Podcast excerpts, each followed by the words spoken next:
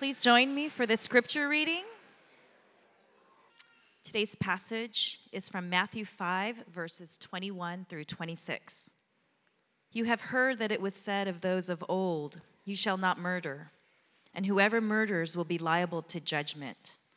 But I say to you that everyone who is angry with his brother will be liable to judgment. Whoever insults his brother will be liable to the council. And whoever says, You fool, will be liable to the hell of fire. So if you are offering your gift at the altar and there remember that your brother has something against you, leave your gift there before the altar and go. First be reconciled to your brother, and then come and offer your gift. Come to terms quickly with your accuser while you are going with him to court, lest your accuser hand you over to the judge, and the judge to the guard, and you be put in prison. Truly, I say to you, you will never get out until you have paid the last penny. The word of the Lord. Thank you, Sohi. So, this morning we are in our fourth message in a series on the Sermon on the Mount called Flourish. The Sermon on the Mount is Jesus' most well known sermon, and in essence, it's a summary of what it means to be a Christian. What does it mean to follow Jesus? We saw as we looked at the Beatitudes, Jesus in this sermon, he opens it up by inviting us in to a life of blessing, of flourishing. Only this life of flourishing and blessing is completely upside down from what we would expect. It's completely paradoxical. And then we saw, as Jesus moves on from the Beatitudes, that this sermon is a call not to live for just our own flourishing, but to be people who live for the flourishing of others, to be salt and to be light in the world. And then last week, we saw how Jesus was very clear. He said, What I'm saying here, my sermon is not a contradiction of anything that God has said previously. Instead, it is a recovery, it is a filling up, it is a fulfilling of the intended purpose of the entire Bible that human beings might flourish under God's loving and good rule. And so we come to our fourth message today. Today we begin to look at Jesus' very practical teaching. This is the first of six contrasts that Jesus will move through. He's going to talk about marriage and lust and honesty and revenge. And each time he does that, he introduces and he says, You have heard it said to you, but I say to you. We're going to see that happen six different times. When Jesus is saying that, it's important that we see that he isn't saying, You have read it. He doesn't say, You have seen that it was written. He says, You have heard it said. In other words, Jesus is contrasting his teaching with the common interpretation, the common understanding of God's law and God's word and what it means to obey it. And Jesus begins this six part section of his sermon on the very practical, everyday realities that we all face by talking about anger. He talks about anger first. And as I was thinking about this, I was wondering why does he pick anger first? Not lust or revenge or love of enemies. He talks about anger. Well, in Jesus' day, I thought there, there was a lot of anger. There was anger in large part because there were a lot of divisions. There was the Roman occupation over all of Israel, and people were angry about that. There were the religiously strict Jewish, Jewish leaders versus the more lax Jewish people and leaders. There were the scribes versus the Pharisees. There were the revolutionary zealots versus the Sadducees, a group of people who were participating in the Roman political system. They were seen as sellouts. And there were more divisions than that. So, with all those divisions, there was also a lot of anger, a lot of suspicion, a lot of frustration, a lot of rage, and even fury. So, what about our day? Would you say that we live in an angry time? Anger is, is always an issue, but some would argue, and some are observing that, especially in the last few years, anger has become a major problem for our culture. There was an article in the BBC Online. So the, the British are commenting on what they're seeing happen in our country. And the, the article was called, Why Are Americans So Angry? And it reported about 70% of Americans are angry about how things are going in our country. Another article, NBC News did a, did a little highlight and survey. Now, they called it American Rage. And so they asked a few questions. One of these questions was How often do you hear or read something in the news that makes you angry? Maybe you can answer that question. 31% said a few times a day, 37% said once a day, and 20% said once a week. So you add all that up, that means two out of every three people that you encounter on a daily basis is angry. And maybe you are one of those people. On top of this, some would say Christians are some of the angriest people in all of our society. Christians get really angry at Christmas when somebody says happy holidays. It's Merry Christmas. Christians get angry when our moral views are not represented in laws. Worst of all, people observe Christians getting most angry with each other and having all sorts of divisions and conflicts. Fair or not, this is the perception. In my reading this week, I came across a, funny story of a guy who was a part of a small group of people, and they were talking about the issue of anger. And he said with a straight face, I am a Christian. I do not get angry. And then the whole group starts erupting in laughter. And he got really angry at everybody for laughing at him. it's a funny story, but for Jesus, when it comes to anger, he's saying this is a serious issue for everyone. This is a serious issue for Christians. This is the number one on my list of things that I want to talk to you about first. Why? Well, as I will be unpacking this morning, Jesus clearly believes that one of the greatest threats to our own flourishing, one of the greatest threats to us being people who bring flourishing to other people, is the issue of our anger. We should take it as seriously as murder. It can be just as destructive to ourselves and to the other people in our lives. So, we're going to look at three things this morning as we walk through this passage. Jesus helps us know the symptoms of our anger, He helps us feel the urgency of addressing our anger, and thirdly, He charts a path forward for us in dealing with our anger. So, let's first look at the symptoms. Jesus is kind of diagnosing our anger here and giving us the symptoms to look for. It's something that we all have, it's something that we all address, so we need to know what the symptoms are of this unaddressed anger. First symptom, I'll call minimize. The first symptom is when we say, anger is not that big of a problem for me. That's a sign that we have unaddressed anger. Jesus says, You have heard it said, do not murder. He's saying, You've been taught, just don't murder, and you're good. That's Jesus' first example of what happens when you create fences around the Bible, fences around God's word, fences around his law. These commands end up distancing you from the very purpose of those commands and the, the reason why God gave them in the first place, which is loving God and loving people.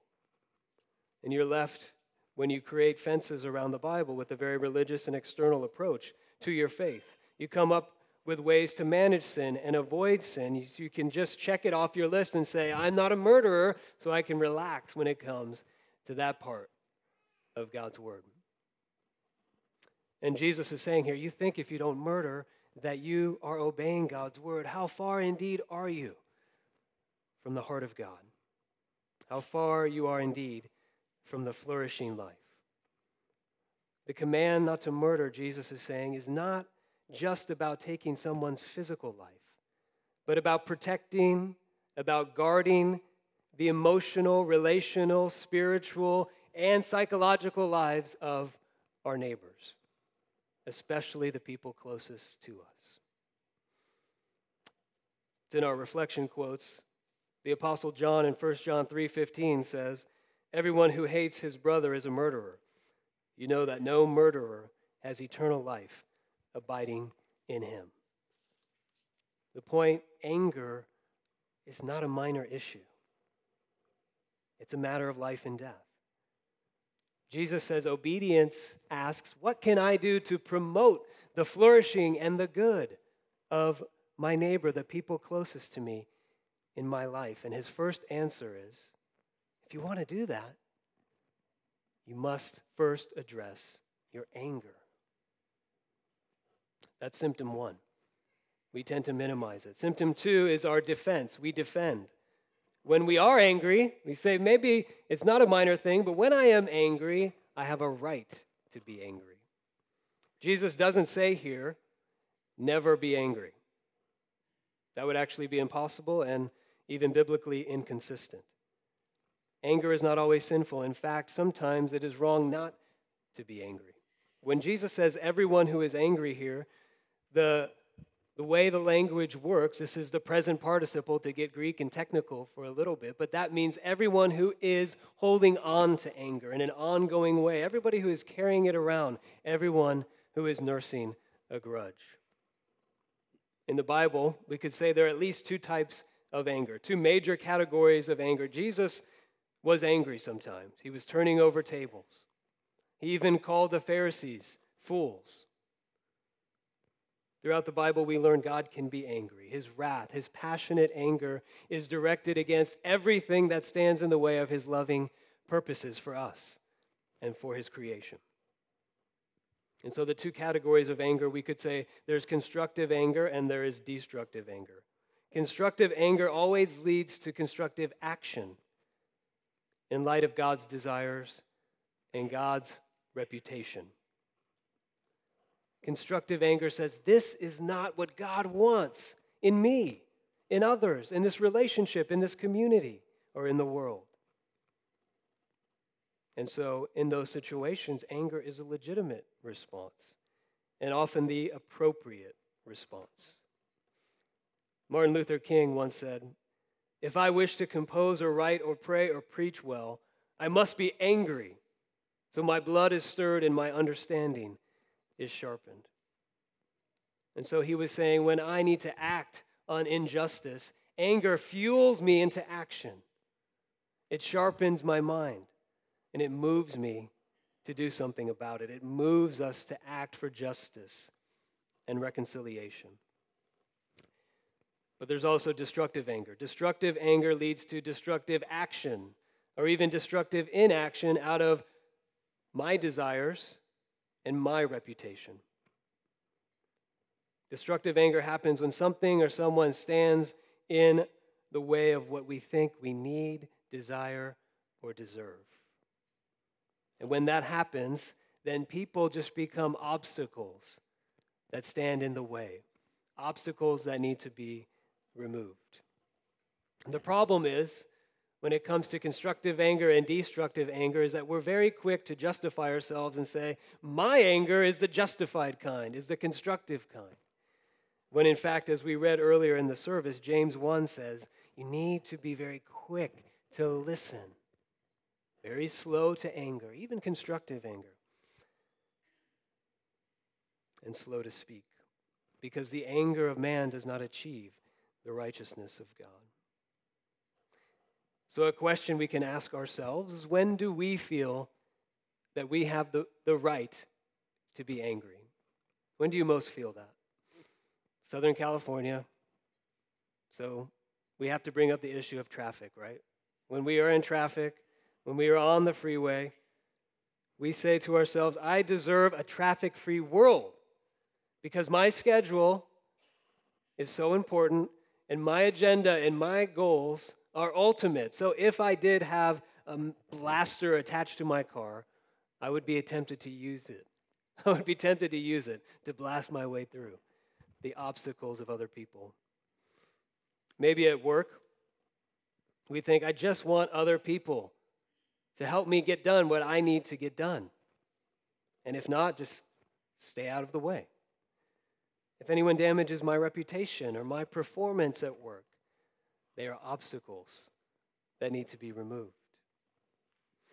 A lot of us have thought, I'm a pretty calm person. We're pretty chill. We're pretty relaxed people. And then we get married, and then we have kids. And you go, Where did all this come from? All this anger. It must be these other people that are in my life. And as parents, a lot of times when we're angry with our children, it's not out of a passion for God's desires for them, about whom He has made them to be or called them to be. It's about our desires for them and who we want them to be. And so we actually treat them as obstacles toward what we would hope they would become. And in our marriages, when we feel like our spouse is not meeting our desires or our expectations, we often become very passionate. I deserve someone. I deserve someone who will meet my desires. I have a right. And in most instances, when we're in that place, it doesn't lead to anything constructive. So we minimize, we defend, and Jesus brings up a third symptom of unaddressed anger our words. The words we attach to people. In verse 22, he says, Whoever insults or says raka to his brother, and whoever says you fool, are as deserving of judgment as a murderer. So, raka, what is it? It sounds bad.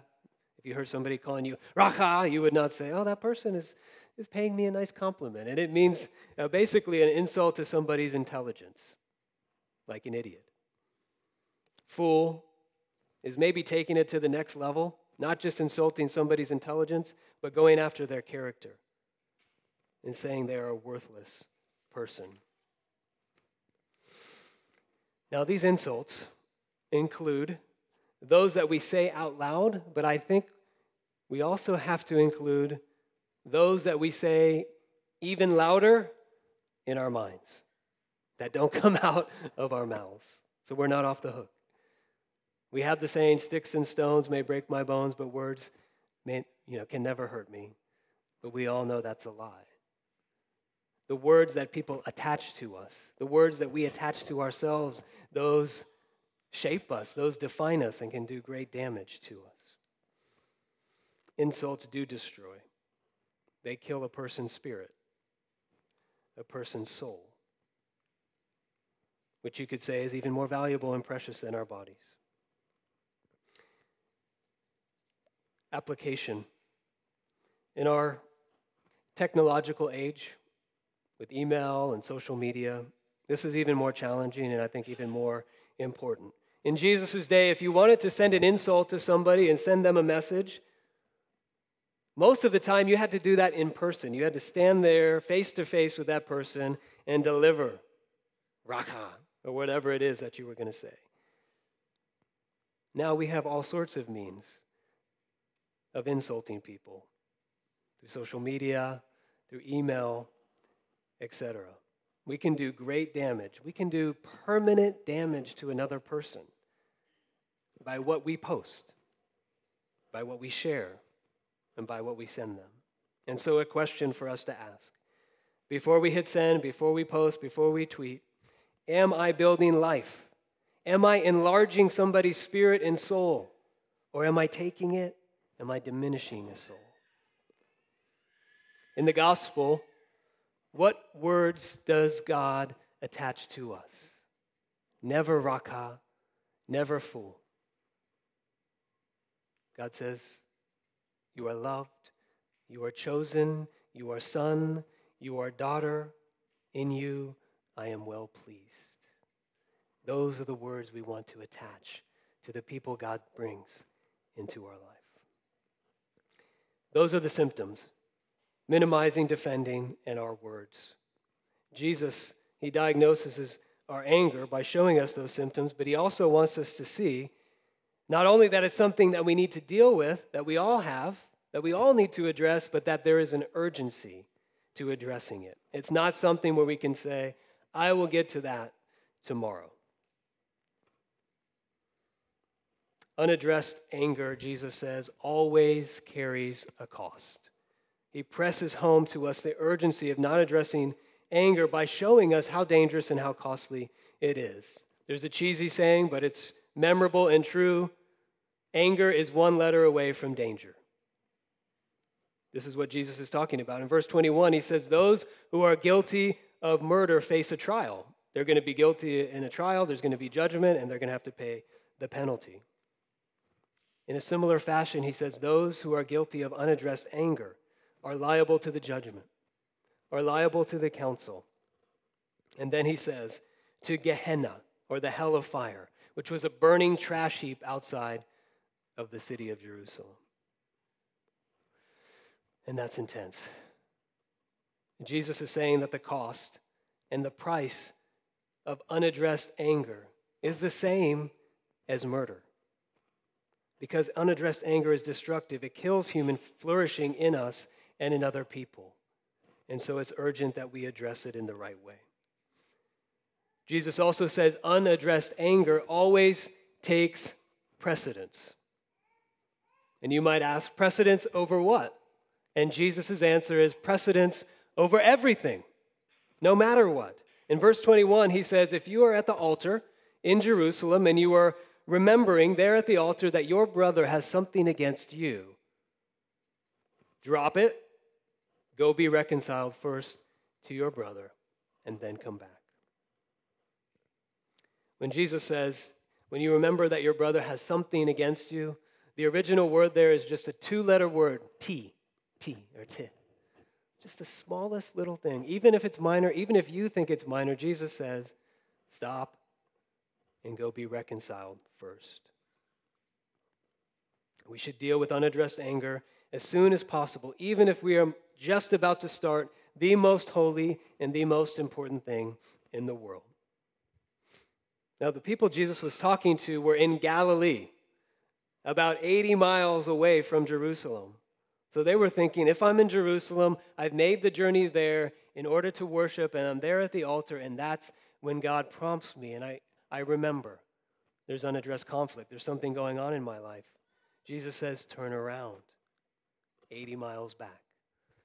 It's like if we work in LA and we have our community group in Orange County Something happened at work, there was a conflict, there were words exchanged. We get into the driveway, we're there for community group, and we get a text from our coworker and they say something that indicates there's still an issue. I'm still at the office, and what you said wasn't right. Jesus says, get back in the car, get back into traffic, and first be reconciled. Unaddressed anger always carries a cost, it always takes precedence, and it always escalates conflict. Jesus says, Come to terms quickly. Before you get to court, settle it. Jesus is not here giving us legal advice, He's giving us an illustration. If you hold on to anger and grudges and resentment, it will always turn out worse in the end, as opposed to you dealing with it immediately, right there. Address it quickly with urgency. One way for us to think about the urgency of anger is to think of anger as a light on our emotional dashboard. Just like we have a check engine light on our cars that lights up and says something's not right. You need to pay attention to something. You need to dig into this. Anger is like that check engine light. We just had to get rid of our old van, rest in peace, Dodge Caravan, and it had the check engine light on that came on. And when it first came on, we were like, oh, let's just ignore that. I don't want to know what's going on. We've had too many issues with this car. Let's just keep driving. Finally, we're like, all right, fine. Let's figure out what this, this light is all about. So we take it in, and it turned out that the whole transmission needed to be replaced. And my first question was, well, what happens if we don't replace it? That's what I asked the mechanic. He's like, well, if you go on a trip like longer than 60 miles, all of a sudden you'll have no engine and things will break. I said, okay, that's pretty serious. I probably shouldn't ignore that. And that's when we decided to get rid of that car. The point of sharing that illustration is this if you just let the light stay on and try to ignore it, something will break and it will end up costing you more in the end. if you don't address it immediately. So when the anger light comes on, Jesus says, Feel the urgency, address it now. And in the context of the Sermon on the Mount, there's another reason why addressing our anger is so urgent. Because if we don't, we can miss the opportunity that our anger gives us to bring flourishing into the lives of other people. Let me share a quote from a book called Feel by Matthew Elliott. He says this When we get angry at personal offenses against us, we lose a chance for others to be amazed at the forgiveness Christ offers. We lose the chance to suffer graciously, as our beloved Jesus did for us. Excuse me. We lose a chance to demonstrate to others the power of God's grace. That is salt and light to the world around us. So when we see the anger light come on the emotional dashboard, we should see this is an opportunity. I can give somebody the amazing taste of forgiveness. I can suffer graciously as Jesus did. I can demonstrate grace here. That is a profound reversal of what we're often thinking when we have our angry moments. But they can be some of our best beatitude and salt and light moments where we learn to choose being poor in spirit versus being demanding in spirit. Where we learn, learn to choose mourning instead of just being mad. Where we learn to choose meekness instead of aggression, peacemaking instead of conflict, and mercy instead of judgment and justice. Jesus says there's an urgency when it comes to anger. Don't miss those opportunities. So we've talked about symptoms, we've talked about the urgency. How do we address it? Most people can be divided into two categories when it comes to how do we handle our anger. Some of us are like crockpots, and some are like microwaves. The crockpot just stuffs it, slow simmer. It just cooks at a very low heat and just keeps cooking and simmering. Some of us are like microwaves, it's hot and fast. And it happens like that in an instant. It's zapped out. We vent it. There's the venters, and there are those who hold it all in. Either way, if left unaddressed, the food will burn. And Jesus says there's a third way to deal with our anger, and Jesus gives us that path forward. We should ask ourselves three questions when it comes to addressing our anger. The first question is this let's ask first the why question. Many scholars are look at this passage, Matthew 5 21 through 26, and see echoes of a prior story way back in Genesis with the first murder between Cain and Abel, the brothers. Cain's anger led to murder. In Genesis 4 6, God came to Cain and he asked Cain a question. He said, Why are you so angry? And why has your face fallen? God knew why Cain was angry, but he was giving him an opportunity. He was giving him a chance. He was inviting him to bring that anger to him, where it was actually directed all along. And God can deal with that, God can handle that. When we ask the why question, often we realize that there's a lot going on underneath our anger. Many psychologists, counselors, therapists, they call anger a secondary emotion, meaning anger is an emotional response to another primary emotion that we're trying to cover up. C.S. Lewis, in a poem he wrote called Five Sonnets, he said, Anger is the anesthetic of the mind.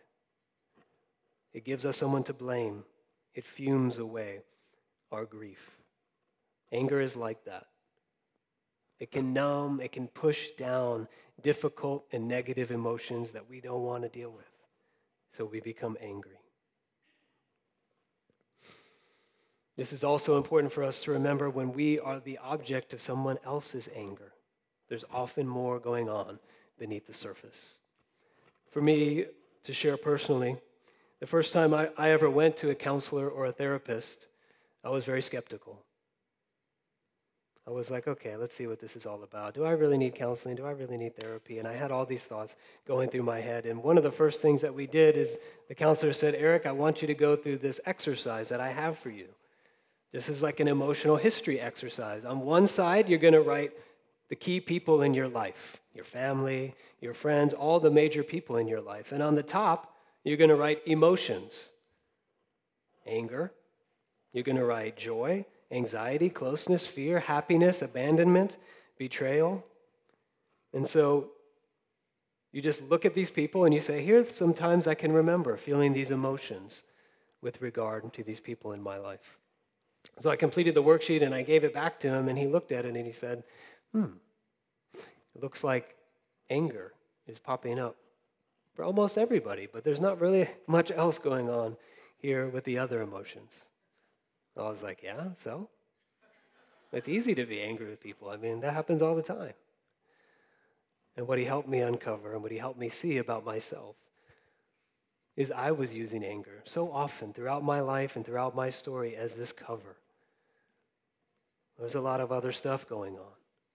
But it's easier to be angry. It's easier to blame. It's easier to be someone who's pointing the finger. So we need to ask that why question first. God tells us. That's a question to start with. Why are you so angry? The second step is we need to ask the gospel question. When we are angry, we lose perspective. We end up shrinking the world down to just us. And whatever the problem is, whatever is the thing that we want, whatever wrong we perceive has been done against us. And the story of why we are angry becomes the most important story of all. We need another story to invade us in those moments and capture our hearts. Even psychiatrists tell us that we use a very small portion of our brain when we're angry. We reduce our thinking down. We need something to expand and give us perspective. When we're angry, we think either I am the blameless hero or I am the innocent victim.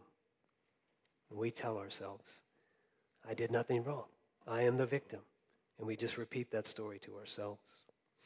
And in those moments, we need to remember the story of the gospel. We need to ask ourselves how did God address his anger, which was justified, which was fully righteous, against us?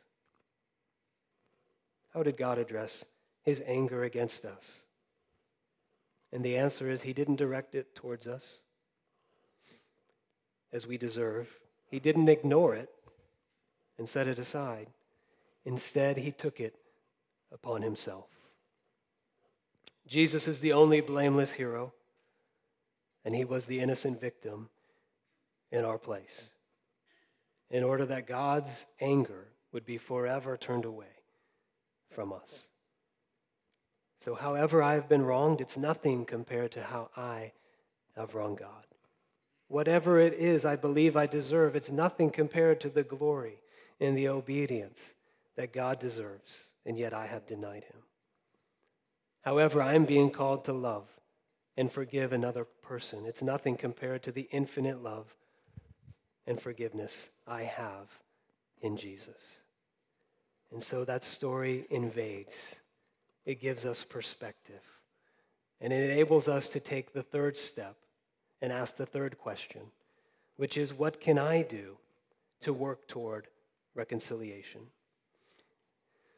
In our passage, the focus is not on what the other person who made me angry needs to do to work towards reconciliation. Jesus flips it all around. He even says, if you know that somebody's angry against you, even if it's something minor, you take the first step and work towards reconciliation. Take the first step and repent. Take the first step and open up the door for forgiveness. Take the first step toward healing in the relationship. God, He took the first step towards us. So may we be people who address our anger in light of the story of God's infinite love and forgiveness for us in Christ. Let's pray. Heavenly Father, This is a real issue for us. And I pray as we're listening to this that if there are places in our lives where we are struggling, where we are angry, that you would reveal and expose these things, that you would help us feel the urgency about these things, and that you would reframe our anger in light of the gospel story. That our hearts would be melted again, knowing that we have been forgiven much, so may we be people who love much. And may we learn to be reconcilers as you have reconciled us to yourself. Lord, move us outward in that ministry of reconciliation. We ask this in Jesus' name. Amen.